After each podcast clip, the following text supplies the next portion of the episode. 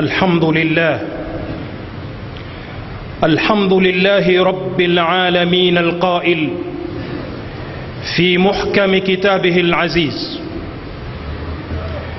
إنا عرضنا الأمانة على السماوات والأرض والجبال فأبين أن يحملنها وأشفقن منها وحملها الإنسان.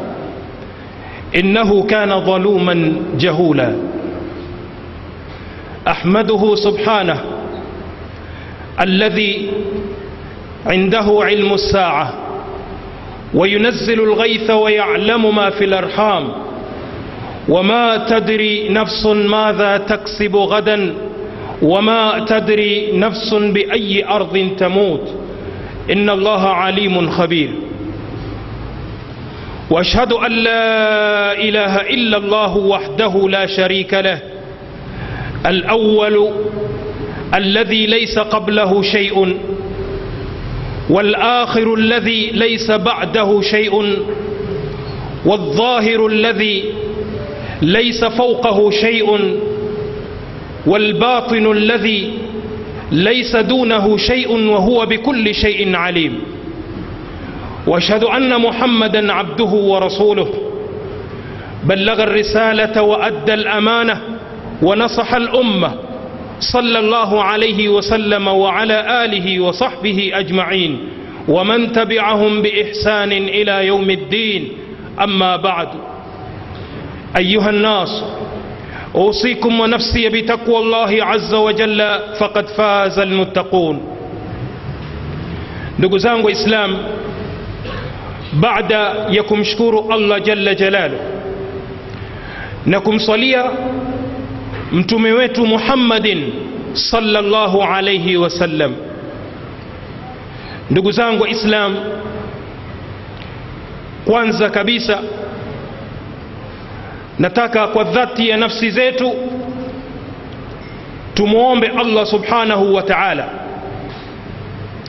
joto hivi sasa limezidi na mawingu yametanda. Hii ni ishara kuwa huenda tukapata mvua.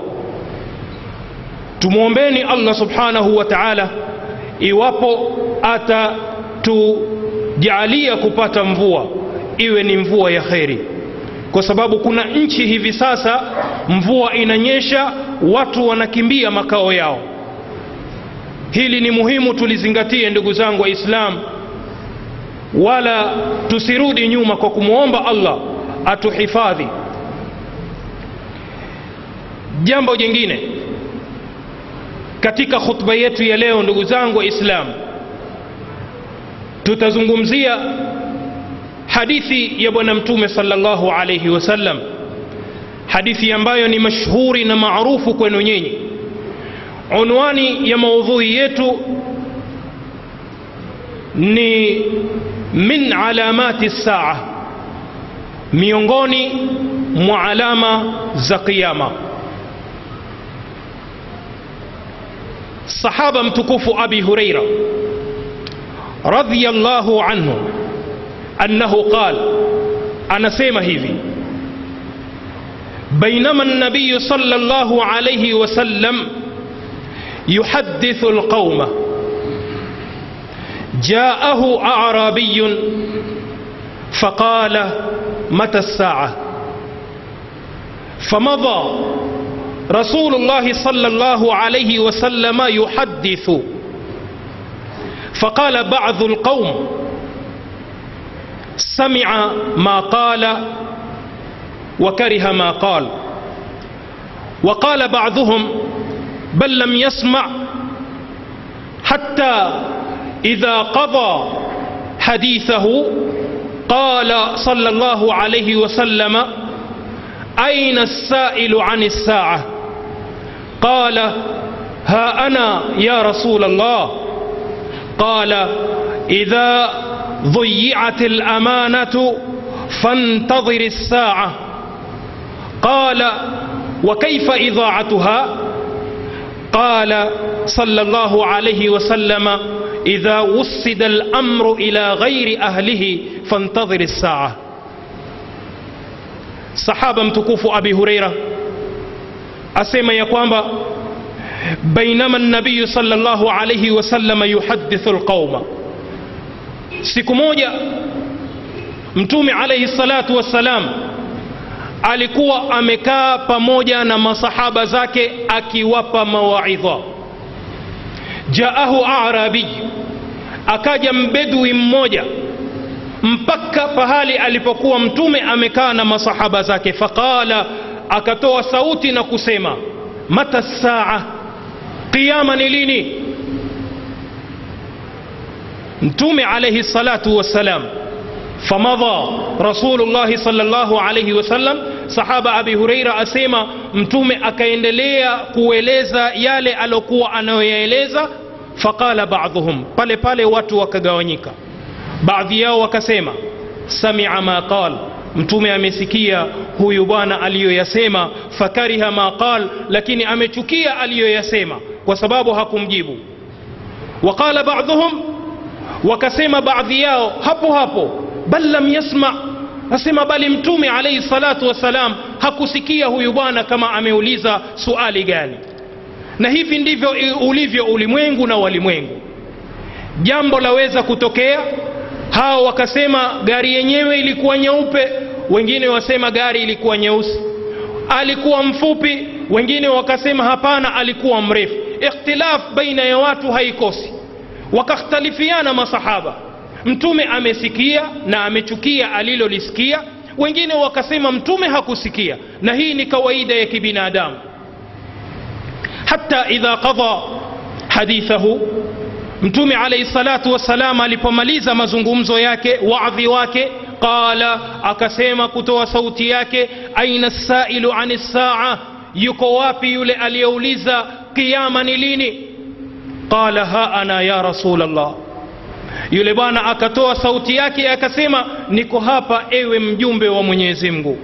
Mtume alaihi salatu wassalam akamwambia idha dhuyiat lamana fantadhiri saa pindi itakapopotea amana basi kingoje kiama au subiri kiama yule bwana akauliza wa kaifa idhaatuha?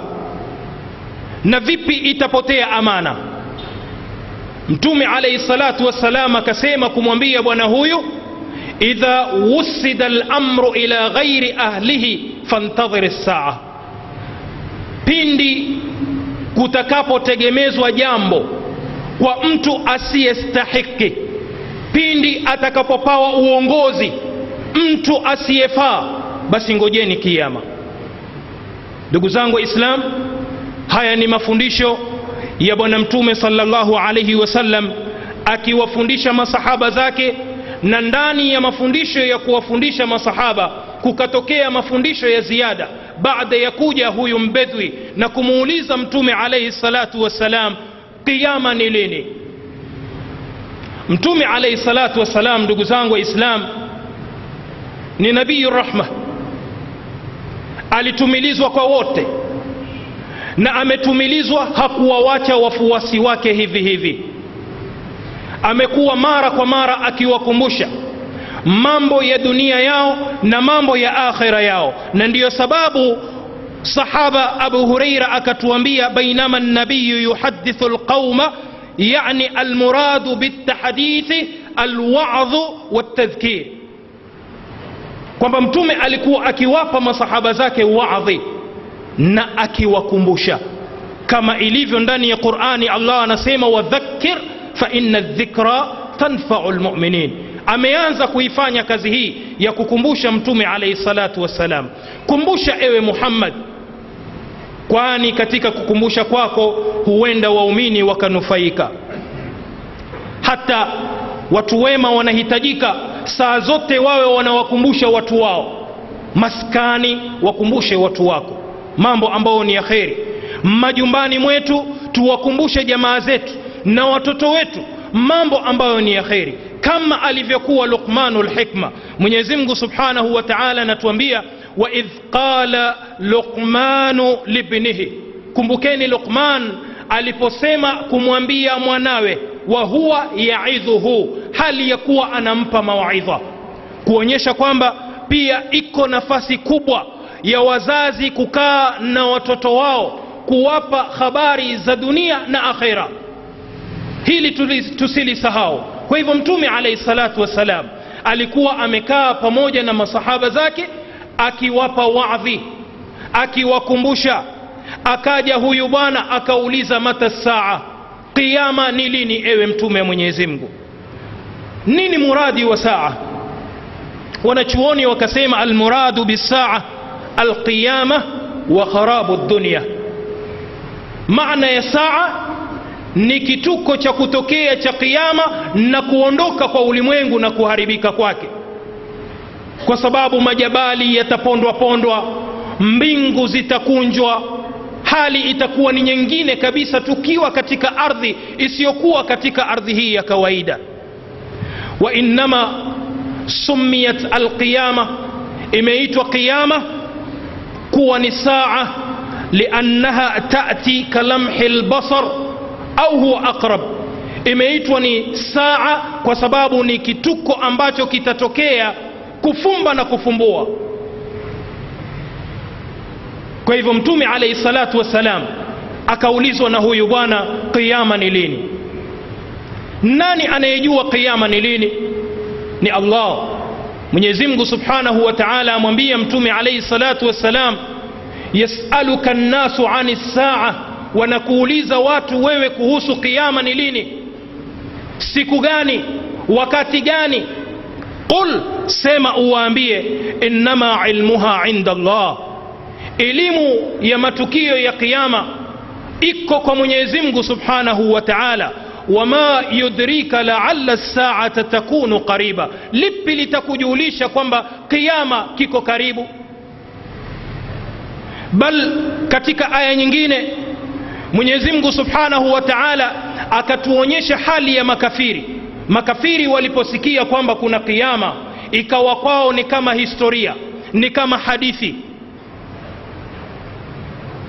Mbona hakitokee mwenyezi mungu subhanahu wa taala akawambia ata amrullahi fala tastajiluh amri ya mwenyezi mungu ya kutuka qiama itakuja wala musiharakishe innahum mwenyezi mungu anasema yaraunahu baidan wao makafiri wanaharakisha lakini wanaona kwamba kiama kiko mbali wanarahu qariban na sisi tunakiona kiko karibu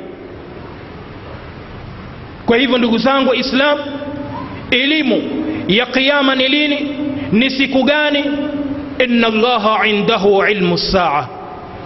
Kwake yeye mwenyezi mungu subhanahu wa taala ndiye anayejua lini kiama kitatokea. Kwa hivyo mtume alaihi salatu wassalam akamjuulisha huyu bwana alama za kiama ameuliza kiama ni lini? Mtume alaihi salatu wassalam akamjuulisha alama za kiama utakapoziona alama hizo basi jua ya kwamba kiama kiko karibu. Alipoulizwa mtume suali kama hili aliendelea na maudhuu yake wala hakumdharau ingawa masahaba waligawanyika.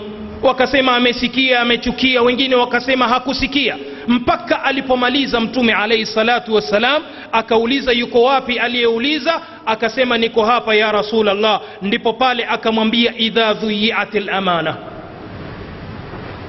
wauliza qiama ni lini? Jawabu itakapopotea amana. Amana wakafasiri wanachuoni kwa maana nyingi kabisa.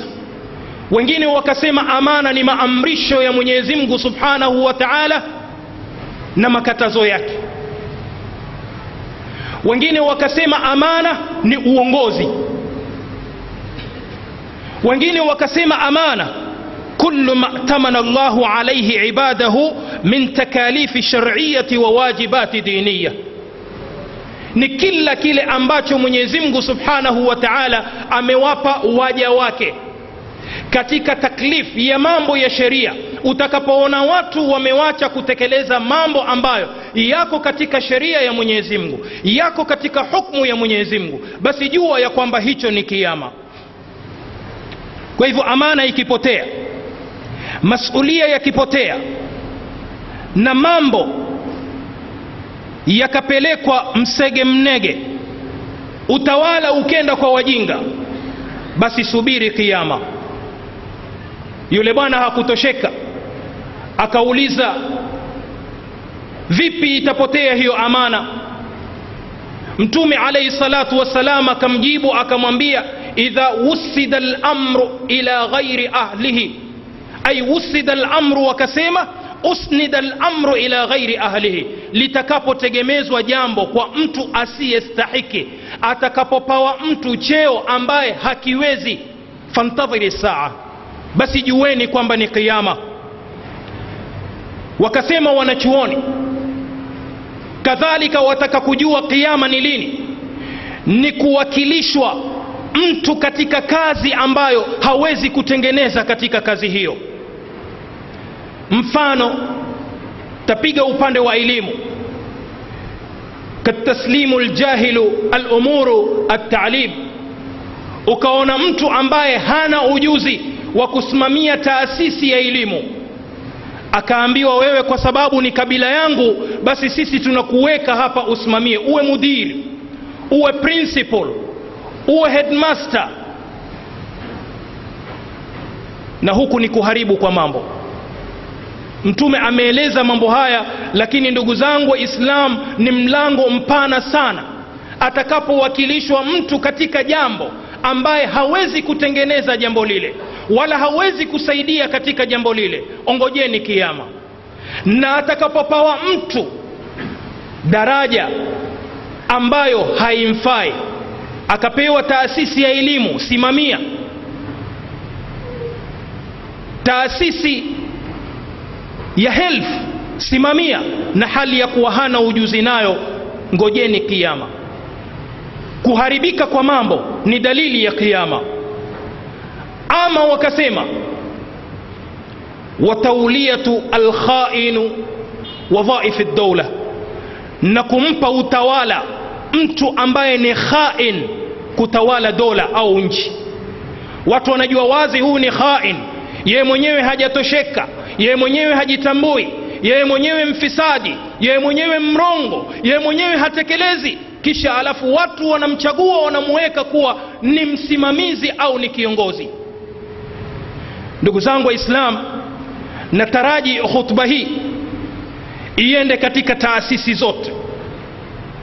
Nataraji khutba hii waisikilize wale watu ambao wamejiandaa kuwachagua wale viongozi wanaowataka wasije wakaweka watu ambao watakuja kuwa let down na kuwaangusha na kuwazika. Hili ndiyo jambo ambalo ni la msingi kabisa ndugu zangu waislamu. Tatu wakasema na kutegemezwa mambo ya watu wote mambo ya nchi mambo ya ulimwengu mambo ya kidini yakategemezwa kwa mtu ambaye kadhalika hawezi kulitekeleza jambo hilo